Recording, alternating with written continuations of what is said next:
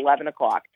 And I also knew I was going to be at the office until about 1 a.m. for high school football. So around 3:30, I decided to go to the gym, and I went and took a workout class, and I had showered afterwards, and I was getting ready to go back and do high school football. And I had a call from my co-host of the Still Not Married podcast, Chris Luther, who also works in the news, and he was like frantic, and he, have you heard about James Wiseman? Like, what are you talking about? And said, we're at a press conference that is apparently going to be about James Wiseman being ineligible. And I said, "You're joking." I was like, "You're this is a joke." I like, "No, no, I, I'm this is this is very real. This is what this is apparently being." There was a, a just kind of like an anonymous press conference by this attorney Leslie Ballin, and uh, I, I now know Leslie Ballin is legendary, but at the time I did not know who that was. So the assumption was, you know, a high profile case got all the news crews out there, but there had been no mention of what this press conference was going to be about. Well, I hop on, I check my email, I check Twitter. There was no mentions of James Wiseman. I legitimately thought Chris was punking me. And I was like, Chris, I'm too busy today. I don't have time for this. This is a really busy day. I don't have time for this. And uh, sure enough, five minutes later, the press conference began, and we found out that Memphis attorney Leslie Ballin is representing James Wiseman and said that the NCAA had ruled him ineligible and that they had determined the, the Spark Notes very quick quick hit version of it is that the NCAA had determined Penny Hardaway gave James Wiseman's family uh, over $11,000 to move from Nashville to Memphis in 2017 for James to play at Memphis East High School. So that's one piece of it. The second piece of it is that Penny Hardaway donated over a million dollars to the university back in 2008 for what would end up being built as the Penny Hardaway Hall of Fame building.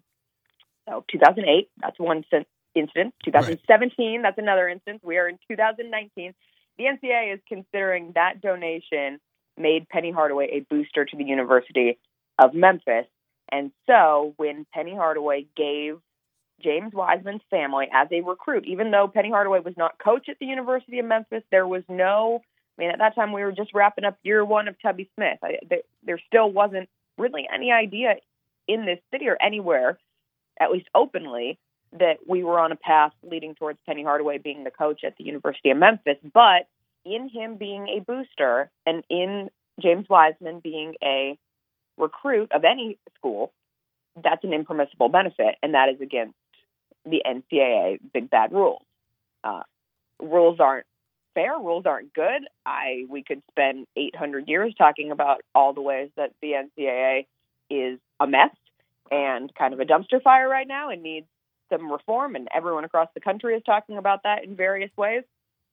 But in this case, giving James Wiseman's family $11,500 is an impermissible benefit, and it is against the rules. So, but rules rules also not always enforced either. You're listening rules are this, rules are that. They're also not always enforced. But yeah. Exactly. And and that's the thing that, you know, if if you're a Memphis fan or just involved in sports in general, it, it's obvious. It, it doesn't smell exactly right because if this was going on at another school, you have to question would the would James Wiseman be playing? If James had gone to Kentucky or Duke, would would James Wiseman be in the situation? And the answer is most likely no. Uh, Memphis is an easier target than a Duke or a Kentucky. It's, it's low hanging fruit on the NCAA totem pole, and now it's getting you know, and and also since Penny Hardaway took over at the University of Memphis, there's been a quote target on the back of the Memphis program just because he does things so differently. And now he's doing things differently again, which could come down to hurt him and the program in the end. But for right now, they're kind of throwing a, you know, throwing a finger to the middle, a finger to the middle, a middle finger to the NCAA and saying, James Wiseman is going to play. And until you beat us in court of law, James Wiseman will continue to play. And so what ended up happening is a Shelby County court judge ordered a temporary restraining order. I believe the next court date is November 18th, but we were told that date could change and most likely will change. Um, so James plays last night against UIC the thing is, Memphis beat UIC by 50 points. Did they need James Wiseman? no, but I guess it sets a precedent for what Memphis wants to do with James. And most importantly, they play at Oregon on Tuesday. So do you need James Wiseman then? Yeah, absolutely. We're in a limbo now because they did it as a Friday news dump and nothing's going to get done over the weekend, most likely. So we'll find out on Monday, whatever the latest update is. But, you know, the NCAA released a statement of their own last night during the time that the Memphis game was being played. And they essentially said the University of Memphis was notified that James Wiseman is likely ineligible. The university chose to play him and ultimately is responsible for ensuring its student athletes are eligible to play, which I saw some people say like, "Oh, the NCAA seems to be backing down." Uh, if you read that statement in like a Godfather voice, yeah, this is war. Like the NCAA and Memphis are at war, and the first battle was just struck, and, and Memphis might have won a battle last night, but you're also going up against the NCAA. And I, I, I applaud Leslie Ballin, and I have deep dived into the things that he has done and accomplished. And I think, you know, if there's any character on Bluff City Law capable of going up against the NCAA, it'll certainly be an interesting fight. But when you boil it down, and, and we shared, actually, we shared get your producer, Gabe Coon's tweet on our broadcast last night, and essentially it said, you know, regardless of, of all of this, like a rule was broken and somebody is going to pay for a rule being broken. And I highly doubt the NCAA is going to back off and put their hands up and say, "Oh, you're right, you're right. I'm sorry. We don't we don't want to pursue this anymore." Like this is just the beginning of what is sure to be a very long process that will essentially affect the rest of the Memphis season. And you know, James can continue to play at this time, but every game that he plays, the risk that eventually, if the NCAA comes back and, and officially officially rules him ineligible, those games will have to be forfeited and, and they won't count. And right. so you're you're betting your season and you're betting it on trying to to get this to work with James Wiseman, which I guess you know I was talking about it last night. Why not? I mean, why not do this? Go this route and understand that you know, Memphis's best bet at a very, very, very special season is with James Wiseman on the court. So yeah. throw all your chips in, fight as much as you can, and see where where it all falls at the end the, of this thing. The NC, I mean, the NC2A can come across as a bully sometimes, especially these smaller schools. It seems that they get picked on by the NC2A. So uh, eventually, Memphis said enough, and they're standing up to the bully, and it's going to be fascinating to see uh, if it will work or not. Times have changed so many uh, different ways over the years. Is this the right situation? Is Penny Hardaway, being the celebrity he is, teaming up with the number one recruit in the country? Is this the right time to fight the NC2A and some of what is just obs- obs- they're just the the, the the, rules are just just not fair. Uh, a lot of them, definitely to the players, and like what James Wiseman, whether you want to say Penny paid money or whatever to the family, he had nothing to do with any of that. And eventually was sold on Penny Hardaway. And do we know for sure a rule was broken? Gabe, you had your tweet on the on the news last night. I didn't even know this. You should have told me. Uh, Gabe, they didn't the, know how to pronounce your name. I didn't even know my, my tweet was on the news. So it was. I saw it. I popped oh, up and I was like, "Oh, well, Gabe." So tell me, it. tell me that we got Tigers fans. They're they're listening. They are upset. Uh, you believe that a rule was broken? Um, yes, but in a very roundabout way. Right? It was something yeah. that happened before Penny was even thought of as the Memphis basketball coach. It happened but when he was then, passed over. Also, he was passed also, over as the it's, coach. It's basically 11 years ago is right. what they're basing his booster status on, right? If you take the booster status out of it, this isn't really anything. Um, right. But because 11 years ago he donated 1 million for the Penny Hardaway Hall of Fame, we are in the position we are now where the NCAA actually does have some type of technical leverage over it.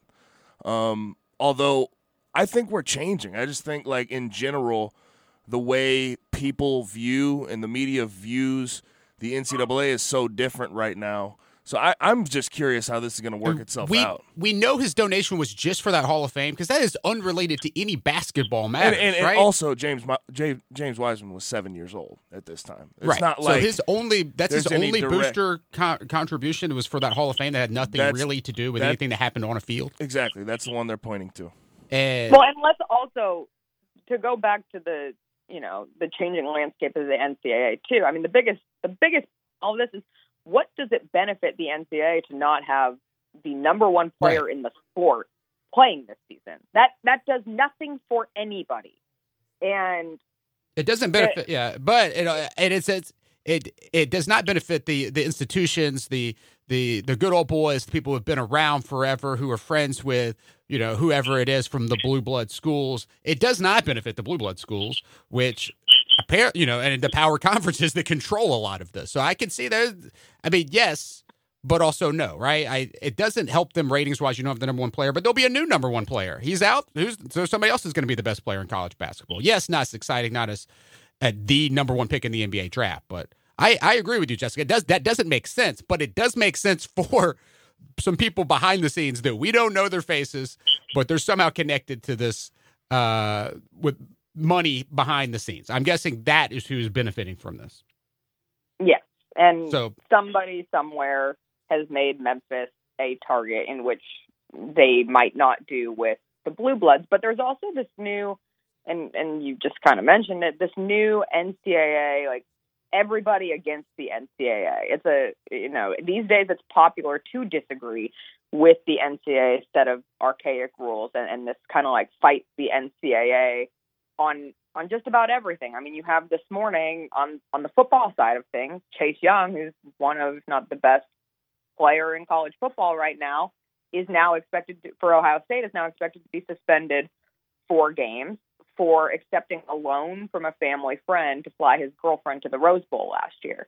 Again, a ridiculous rule. And again, he's being suspended for four games, which is a ridiculous punishment when you look at what he did in context with some other things that have happened in, in the world of college sports.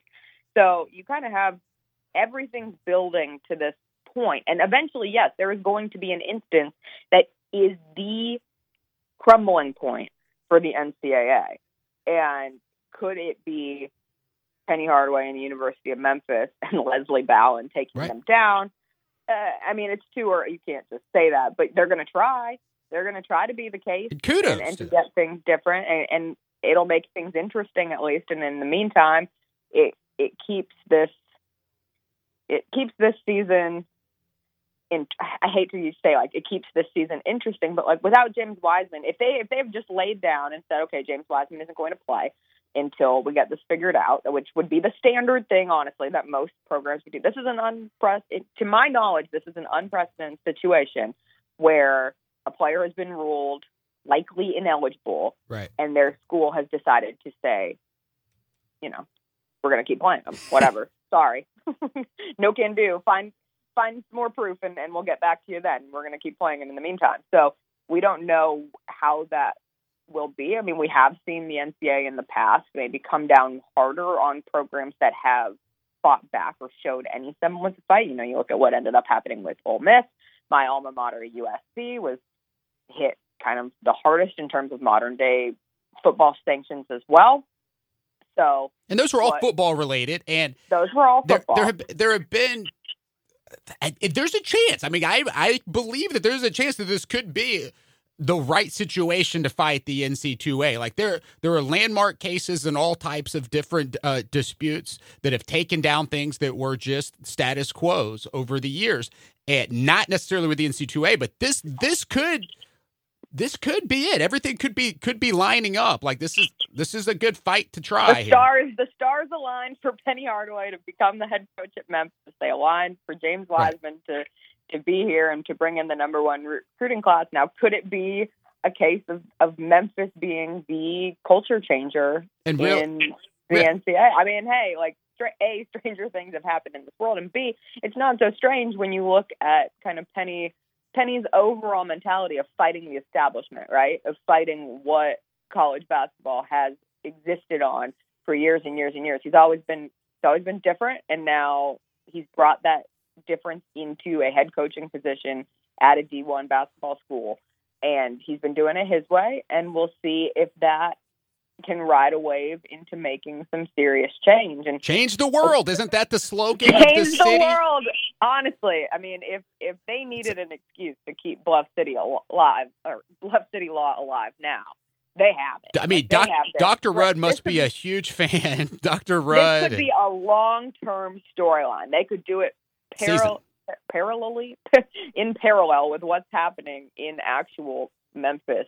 Uh, yeah, that could be the ongoing storyline that's in every episode, not this guy who like allegedly didn't murder the high school kid who's in every episode. we could really we could really change the world in this one, and it would be interesting. But I just uh, for You- now, I mean, this is the thing: is like if you looked at social media last night, I think the impressions were insane in terms of who was talking about Penny Hardaway, the University of Memphis, and It was the number one. Yeah, the number one and two trends. I think world worldwide. You had Yes. James Wiseman and the NCAA. and almost all of that was I don't want to say almost all of it, but a, a wide majority of it was people siding with Memphis. You know, Memphis is the quote unquote good guy. So even if a rule was broken, an obscure rule was broken, um, Memphis is still being portrayed as as the person who people want to win. Most people want to win this this war, and that goes back to the NCAA being this very like kickable object right now that that people want to be done with. And and people have been asking for change and asking for change. And and maybe this happens. And you know one more thing going back to all of this is you know there's no precedent for any of this. And when you look at the Penny Hardaway being labeled as a booster you know 99.9% of quote boosters are not former alums who go on to be the coach of said university. So there's really, I mean, this hasn't ever happened. This isn't something that that has been.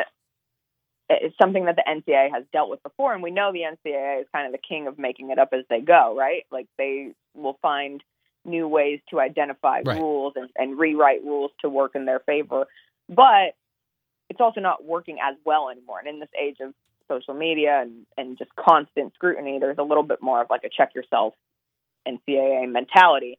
So And like, can you have a life before? You, Yeah, can you have a life before you're you're the coach? And right, like, exactly. there's I a mean, it's history of of family members world, being on time. teams. There's family members on this team. Like there's coaches with family members. They're of course giving benefits uh, to people. Uh, he gave Christmas gifts to his son. You know, like what the what the hell? Like when what? Yeah. Well, I do know. Ex- I did ask my. Yeah. So for people who don't know, my my dad worked in college athletics. That is true. Yeah. years years, years, twenty plus years. So I talked to him last night, and the thing with with sons and and family members is there is, I believe, a guardianship rule. So that's the blind side right there. Yeah, yeah, yes, exactly. So that is precisely why the Michael Oher situation worked the way that it did. So if you officially And adopt somebody, can- correct. Sandra Bullock gets an Oscar. If you don't, you get ineligible. Sandra Bullock is still Miss Congeniality. right. So that's uh, Um, yeah, that's interesting. so Any the other perspectives from your dad on this? What is Yeah. he thinking? What is he saying? Well, just the bottom. First of all, that and something we haven't touched on here is that the NCAA did rule him eligible earlier this year in May, and now they're coming back and saying so. There, there's some information somewhere that Right. we still don't know. timing timing is messed The up too. timing, yes, It's like you- I mean, for him to play one, too game, late. You can't put the toothpaste back in the tube. Once you say he's eligible, he's eligible. You missed the boat on on on that, right? You can't when somebody is you can't have double jeopardy in a, I mean in the real world, right? If we're talking Bluff City law, if we're talking about you go to trial, if, if you're if the jury says you're innocent, you can't go back and trial that person, try them again for something that you discovered later on. They they they can walk free. There's no there's no double jeopardy, but apparently there is here. Like we can tell you whenever, like that's what happened with Derrick Rose. Like you cleared Derrick Rose to play here back in 08, and now uh oh, we don't have evidence necessarily that you guys did something wrong, but you might have did. So yeah, he's ineligible at the end of the season after you already went to the to the championship game. So it's it's uh, Yeah, and so Memphis is like extra salty too, and right. Oh, absolutely. Like, J- Jessica, this like is this a perfect place for for people who are already, you know, have serious Oh, irks with the NCAA. absolutely. We've talked about we've talked a fly. We've talked on this show about like who is Memphis's top rival? Is it Louisville? Is it Cincinnati? Is it UCF now? Is it uh, is it UAB? Is it Tennessee? Well, I'll tell you who it is now after yesterday. Like it's going to be the NC2A. It is Memphis versus the NC2A. Memphis versus everybody. Memphis versus the NC2A. Like the the top rival right now for the University of Memphis uh, is going to be the NC2A. No matter how this comes down. Now, whether Memphis can win this, I don't know. There's not a, a, a Battle of the Bones trophy at the end, but we're we're at the very beginning of something that's never really happened, and I don't know. Uh, like you said, the, the idea that they're playing him is a very brazen move. That yes, you're risking losing unofficially losing all these victories at the end of the year, but it's high risk, high reward. You could end up changing the world at the end of the day, but you could. But hey, let, us can you hold on for a second, Jess? We'll take a quick timeout. I want to. Yeah. Let's let's talk some positive stuff. Let's talk about last week. We were not here on the radio last week. We'll take a quick timeout and come back. Talk a little little uh, about about last Saturday. Let's talk about some happy stuff uh, when we come back. You are listening Sounds to good. to Cerrito live here on Sports 56 96.1 and 87.7 FM. The Tigers, the Grizzlies, the SEC. We are real sports talk. I love it. I love it. Sports 56 and 87.7 FM. Now, back to Cerrito Live on Sports 56 and 87.7 FM.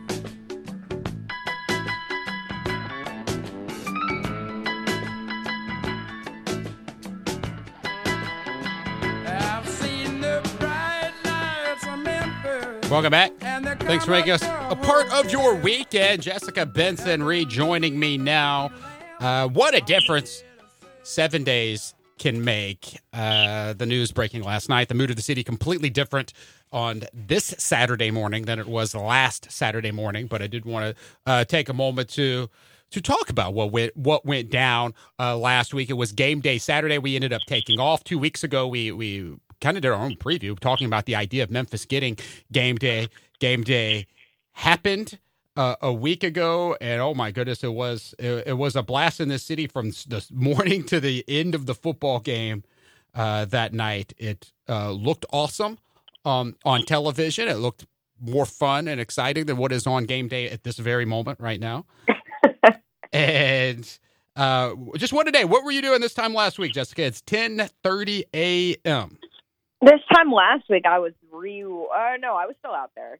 It was eight to eleven, so I was mm-hmm. out watching game day live and just taking in such an just such a wonderful experience for a day in Memphis. And it was so cool to watch this city that, you know, has become my home over the last three and a half years and to watch the country get a, a small but appropriate taste of what it has to offer. And I had, you know, people texting me, "Oh my gosh, Memphis looks so good on on game day. Oh, uh, Memphis, side need to come visit Memphis finally." And I'm like, "Yeah, I've been telling you this forever."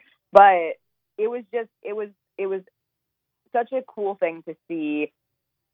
So many different things about this city highlighted in such a positive way. And and yes, like it was about a football game at the end of the day, and the football game ended up going well, but game day itself was just like a shrine to Memphis. And, you know, it had the football element to it. It highlighted both the Tigers basketball team and the Grizzlies and the good things that are going on with them until, you know, yesterday, but moving on.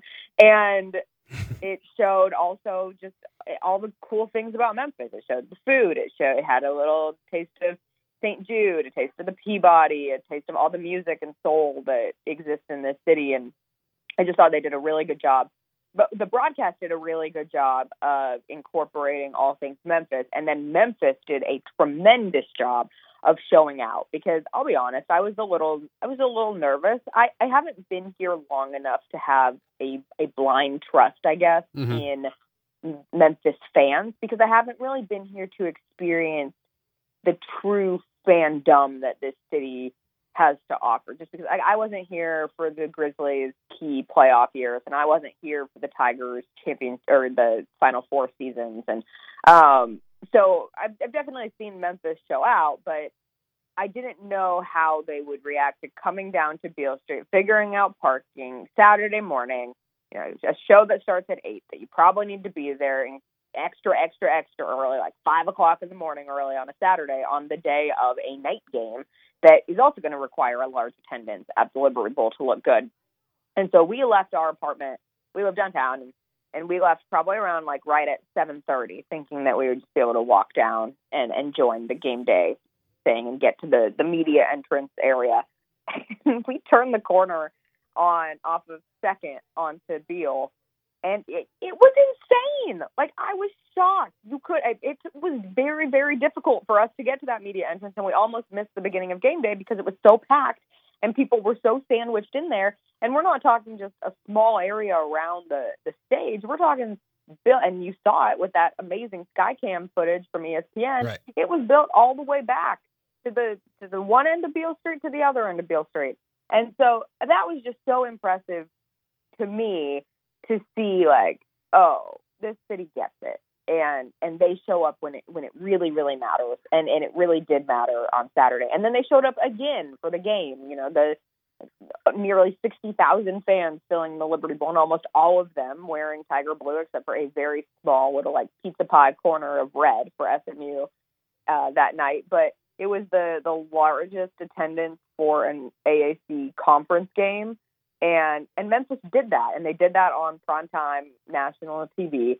And so you know they they won the morning, they won the night, they won the game, and overall Memphis just as a whole won the weekend because they it looked so good, and Right. and they did everything right. I, I was kind of dreading. The, I was dreading. I mean, I get up early every Saturday morning anyway, so that wasn't that big of a deal. I, w- I was worried about like where you where you're going to park, where you, how cold is it going to be, and none and none of that uh, really did I think about it at all once I got there and, and started in, enjoying the atmosphere that we because what it looked like on TV, it really was like that. There, it was just Yeah, an that was my biggest compliment to the experience. Was we we were out there, and then we came back and rewatched the broadcast immediately because we were just so hyped up on it.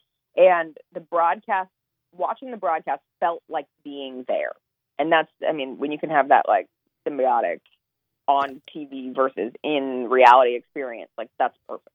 Right. I'm just wondering, like, people are, are like this morning across the country, just assuming Beale Street looks like that right now. Which, Yes, You know, that, many- the, and then if you went to Beale Street the next day, it was like, oh, I kind of missed when it was set up for game day, and there was so much energy out here eh, at eight o'clock in the morning. and Beale Street ended up being like we missed. I, I didn't get to talk about the debate between Tiger Lane and Beale Street on this show. You asked me on the show two weeks ago, where will it be? I thought that was an this abs- absurd question. I was like, why are you asking me where it's going to be? it's game day, and just in your mind, you think game day comes to uh, the a school they set up in front of the football stadium where people tailgate. So I was like, obviously it's Tiger Lane. It's not like if Tiger Lane wasn't there, if that was still uh, if we still had Liberty Land and uh, set up, then then maybe you'd debate uh, where you're going to put it. But Tiger Lane was there; it made total sense. And and of course, so the debate happened. Ended up being at Beale Street, which ended up being an awesome spot. I mean, I enjoyed it. Quick, and there it had benefits that that I didn't even think about till I got down there, like the indoor sections where you could actually uh, warm up in the cold weather for a minute, right? Yeah. and and uh, when you were buying your mimosa and, and all that. But the debate, I, I do think it's still absurd a little bit. That there's some people out there, and you know who you are, that are acting like that Beale Street was the only place you could have done it. You could have done it at Tiger Lane.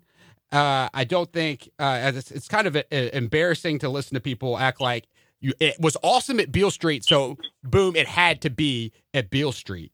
Uh, it could have been at Tiger Lane. It could have been awesome at Tiger Lane. You could go, Jessica. We could go right now, have lunch, get some barbecue, a debate on where to have the barbecue. Pick a place. The barbecue will be delicious, but it doesn't mean the barbecue is also not delicious at another restaurant, right? Like It's it- true. It's possible it could be great at both. I do think the crowd could have even been crazier at Tiger Lane when you have home tailgating advantage uh, of being able to walk to your tent and, and make your own food and all of that. So I, the idea that it had to be a Beale Street uh, debate was it was funny. It ended up being. I mean, Beale Street's a great place, and I hope they have it at Beale Street again when when they come back because it does set Memphis apart. Uh, it puts Memphis in that Times Square category, which like anytime like oh, put you in Times Square, like the most uh, famous uh, Yeah. entertainment district in the world. When you're going to be in that conversation going forward, uh, yes, it yes it made sense, but I, I'm totally with the Tiger Lane people at understanding why that was confusing and getting talked down to by people. Like it's got to be. Looks, Beale Street will look better on TV. If you're a fan, you do not care about if there's neon signs in the background, and I don't think that added that much. But anyway, Beale Street was awesome. I had a blast there. Jerry Lawler was the guest picker. That was also somewhat of a debate going into last week. Of course, you know, I, am very biased on this. The King joins me every Saturday. He should join me later on during the wrestling during the during wrestling time later on this morning. He joins me every Saturday at 11:30 a.m. to talk wrestling on the radio. However, he was in the United Kingdom uh, pre-recording a Monday Night Raw yesterday, which uh, goes to timing. We always talk about timing. We just talked about timing with James Wiseman and Penny Hardaway. Like the King probably couldn't have been a game day if it was this week because he was doing his obligations to, to World Wrestling Entertainment yesterday, uh, announcing Monday Night Raw. But the King, uh, it, it, was uh, the right choice. You still got to incorporate Penny Hardaway, Ja Morant, Jaren Jackson Jr., uh, the basketball team, everybody uh, that you wanted to see be a part of it outside of Justin Timberlake. If you can't get Justin Timberlake, the King made the most sense. I'm just happy that the, the Memphis Sports Hall of Fame was not in charge of picking somebody uh, to be the guest picker because they probably just would have picked the track and field person over Jerry Lawler, uh, like they did with their first inaugural class uh, in the Hall of Fame, where they snubbed Jerry Lawler uh, out of it. I'm still bitter about that. I don't know if you can tell. No, I couldn't tell whatsoever. It's fine. I've now become super bitter of Justin Timberlake not showing up to Memphis events, and I'm saying it on this show. I've said it in the privacy of my own home. Oh no! Now I'm saying it out loud. I I'm I give up.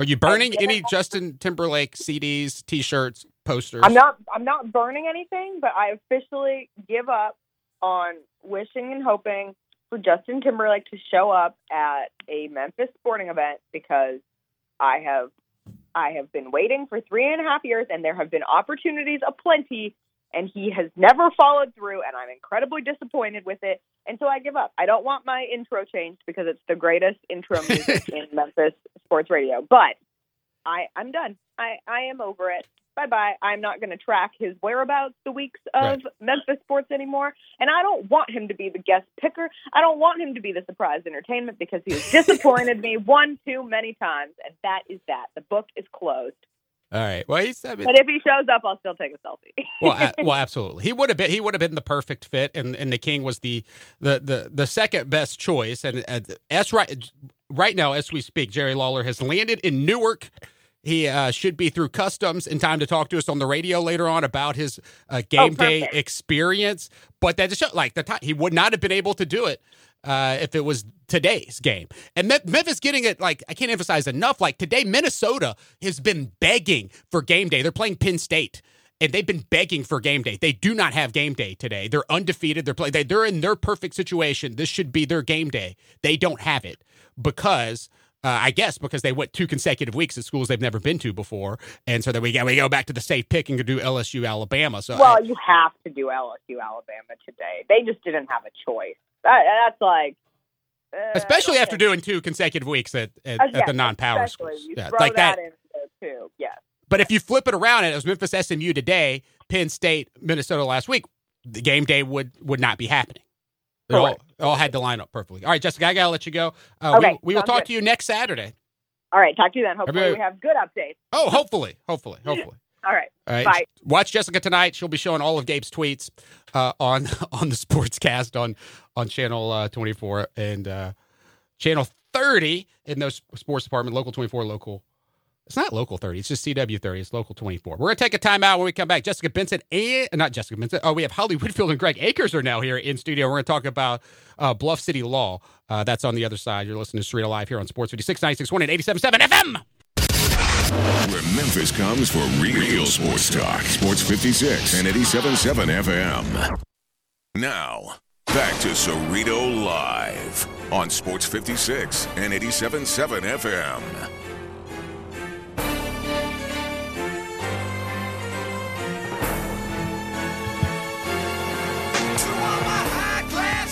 Thanks uh, for making us a part of your weekend. We're going to talk more about the James Wiseman news of yesterday and, and the way that only this show can uh, here momentarily. But I got to tell you, this portion of the show is brought to you by Media Outlet. It is a movie lover's paradise. They have over 25,000 different DVDs, movies, uh, TV seasons, CDs, uh, was it Blu rays?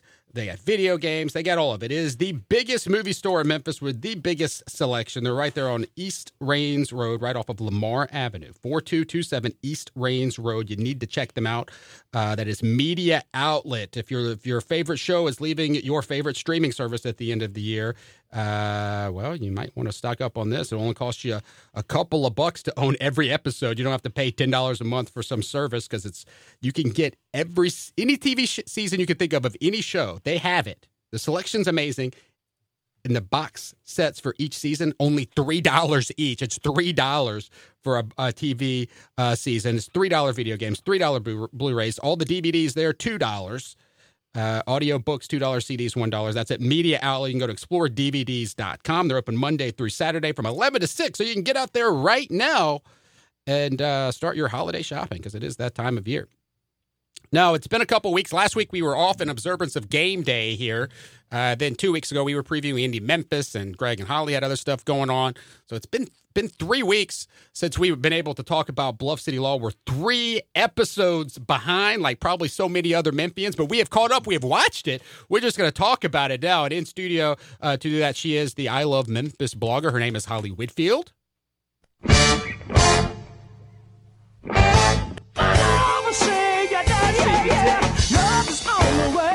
on the way home. Good morning, Howard. Good morning. And joining me also in studio, he is the editor in chief of the Memphis Business Journal. Greg Akers is here.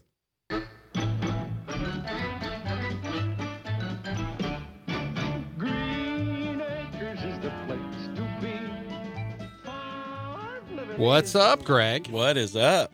All right, Bluff City Law. Uh, we're going to, in just a little bit, try to to uh, write an episode with James Wiseman uh, story as being the focal point. They've already had an NC two A story. Uh, was that this week's episode? I wa- I've kind of watched them all. It was uh, two weeks ago. Two weeks ago's mm-hmm. episode. Mm-hmm. So we'll talk about that as we go through the episode. Will they bring that back? Uh, they rip stuff from the headlines constantly. I do want to make make an interesting observation uh, here as we get started because there's been around the clock coverage uh, about Memphis hosting game day last Saturday, which was an amazing, amazing. It was awesome, awesome. for the city, yep. right? Like Incredible. Beale Street, Holly, you were out there. I was. Uh, sure, enjoying a mimosa or two on Saturday morning on Beale Street. You know, I was too busy just taking it all in for once in my life. Did you, um, did you swing by Rum Boogie to see if Strait and Associates was there? hanging out at Rum Boogie Cafe. I feel like they probably were in there somewhere. They had there were so many people. It was amazing. Their spirit was there, if, if anything. and, but so College Game Day was here, which Memphis on, on, on national television on ESPN, and it, it's more about the statement of what that means, I think, than anything else. But when you look at the ratings, you got to put some of this stuff in perspective. Bluff City Law is still averaging about two million more viewers a week than than College Game, game Day gets every week. Last Saturday's College Game Day here in Memphis on Beale Street had one point uh, five eight million viewers, while this past Monday's Bluff City Law had three point three six million viewers. If you look at the numbers every week, it's really getting close to Bluff City Law. About two million more viewers a week, which is fascinating because it's on you know it's on the it's on the the you know possible chopping block here on NBC's schedule. Like it, it could be one of the uh, the shows canceled before Christmas. Yet it's considered not that great of a success. Yet mm-hmm. the city celebrates twenty four seven that a show that gets two million uh, uh, less viewers every week. Uh, that's crazy. It it is interesting. Um, the context is is right because it, uh, game day people talk about like that was the single greatest day in the university's athletic history, right?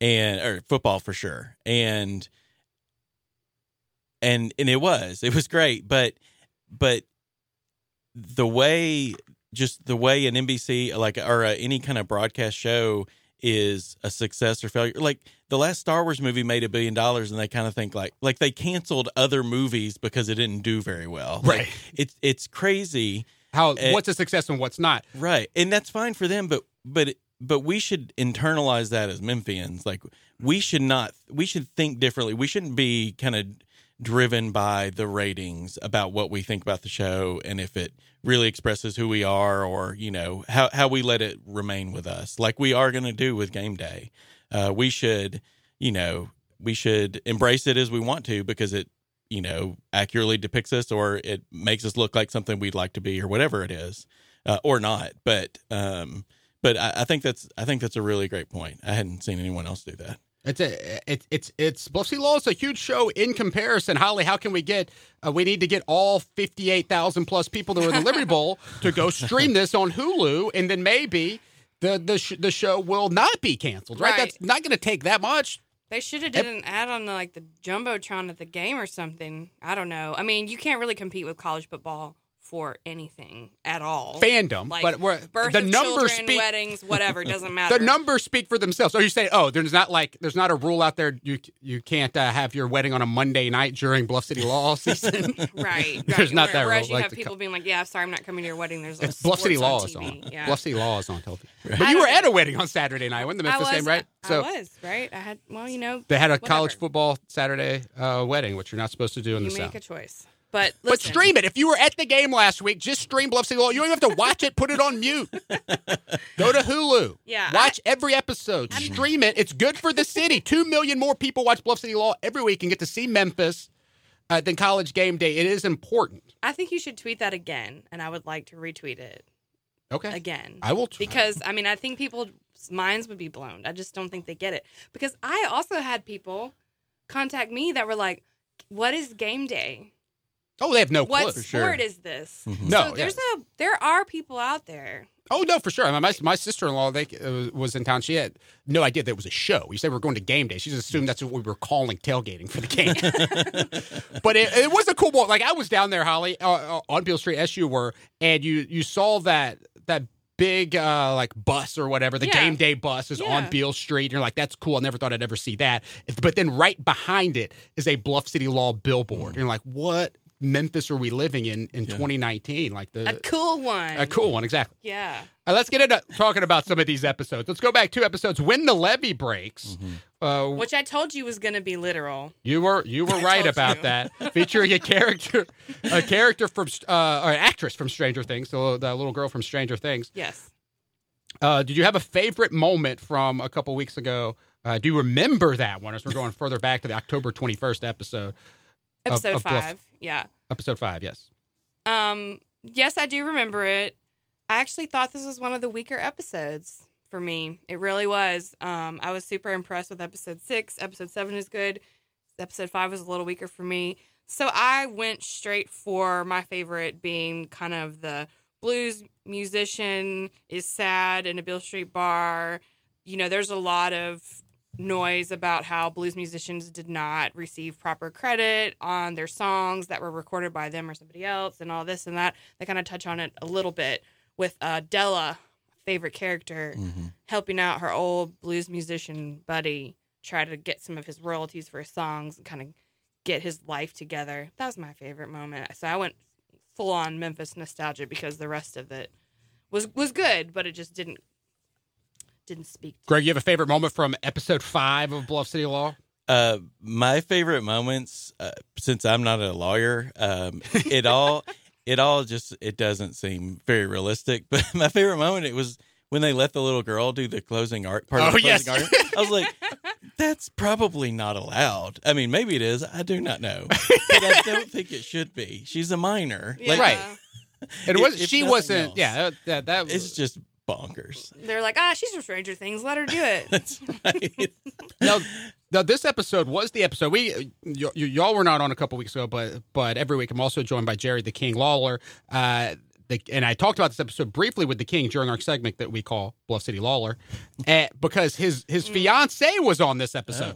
Uh, she was one of the evil people on the other side of the, of the courtroom that Of had the caused defendants. the levee to break but uh, she was I don't know what company she was she was representing. So I thought this was maybe the most Memphis in like the uh, in, you had the Beale Street storyline going on, Yes. and then you had like if you have Jerry Lawler's fiance cameo in it, like it was a very Memphis episode in like a different, more of a meta level uh, than than we have seen.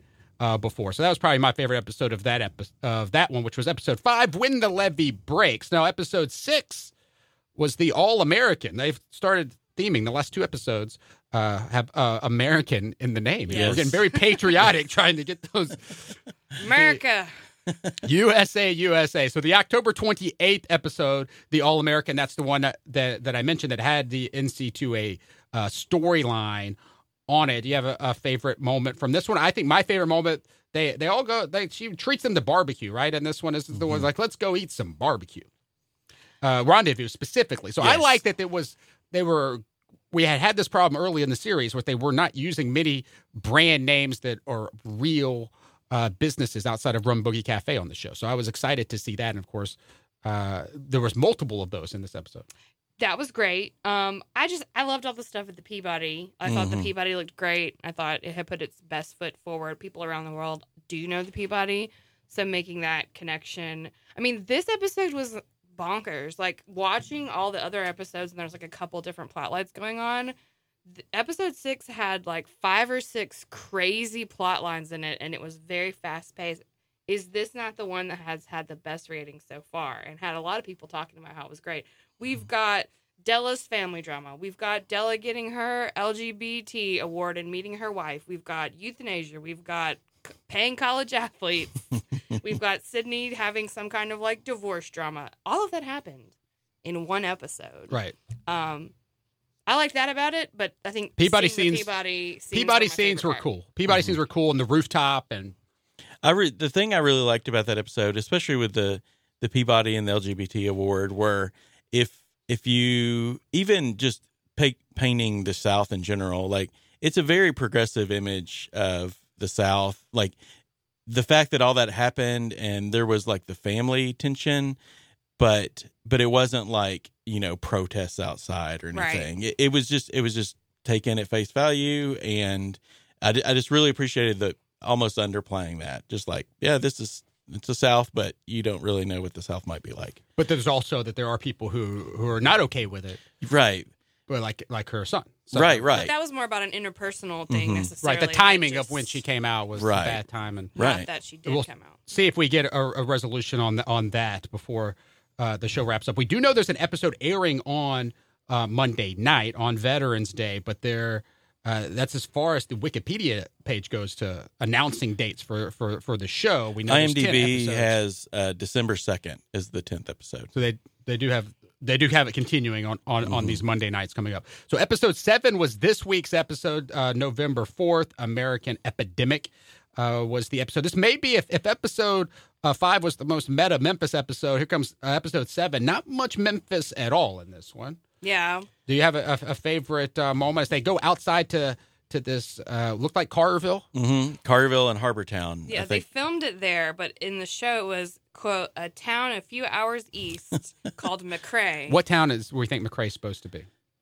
maybe Jack small. What's something near That's too- Jackson? One of the Yeah. little places outside of Jackson, Tennessee, Yeah. Carroll County. I don't know. I don't know what it's supposed to be. My favorite moment was a very specific line. Oh, okay, yeah. so this is about the opioid crisis.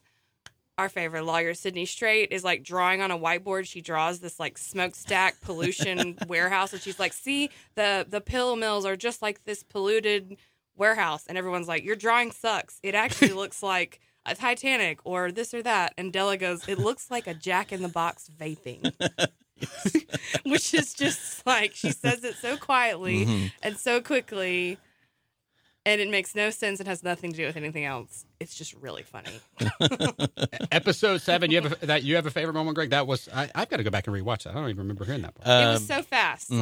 like yeah, I did. I literally LOL'd at that.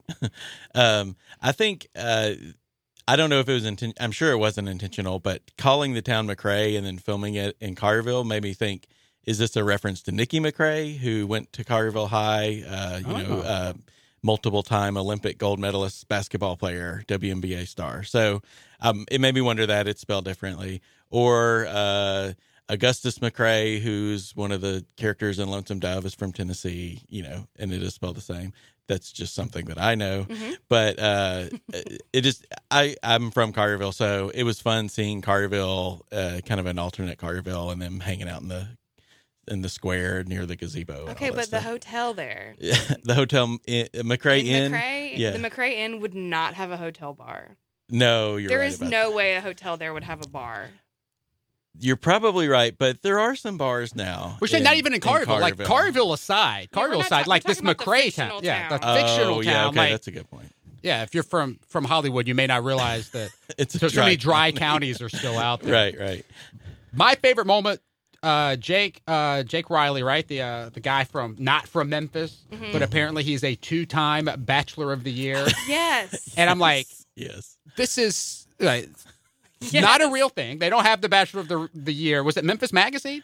No, Or it, it Was was, a fake magazine. There was another word after the word Memphis. It was like Something. But anyway, Like it was Memphis next. he was on the- or something like on the cover of the magazine as Bachelor of the Year, which is uh, not a thing. Greg, you used to work for contemporary media. Mm-hmm, You think they could not get the rights to the hotties issue from the Memphis Flyer? Like they should have. Shouldn't the real story been like he was a two-time Memphis hottie in the hotties issue for the Flyer? that wouldn't be That realistic been- either because you don't do two time. Like you, there's That's plenty how of hot he is. people. you can You only just be get hot for so long. He's so hot that he was a two-time hottie. if you're a two time bachelor.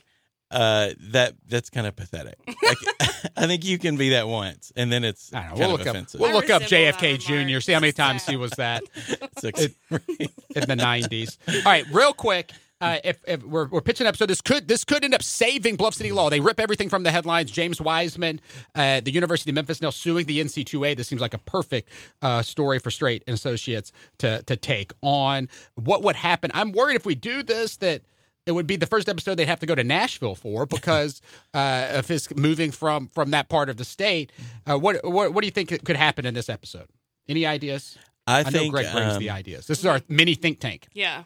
I love. Uh, I think you have to have a Leslie Ballin character that Oh my he's so different yes. from Elijah, but you have to have Elijah's going to represent like the coach or you know some other uh, maybe I, I don't know. He's he's rep- that he has to work with this other attorney who's they they play by different rules and they have but they want the same goal and everything. That would be really fun to see. I, I I've been watching. Like, is it is Les, a Leslie Ballin character or Corey B. Trotz's character? Which one is is more It's gonna be uh, Leslie Ballin, missed and on the show? take- I'm just saying, like, should be on the show at some point. There's not somebody who represents either one of them.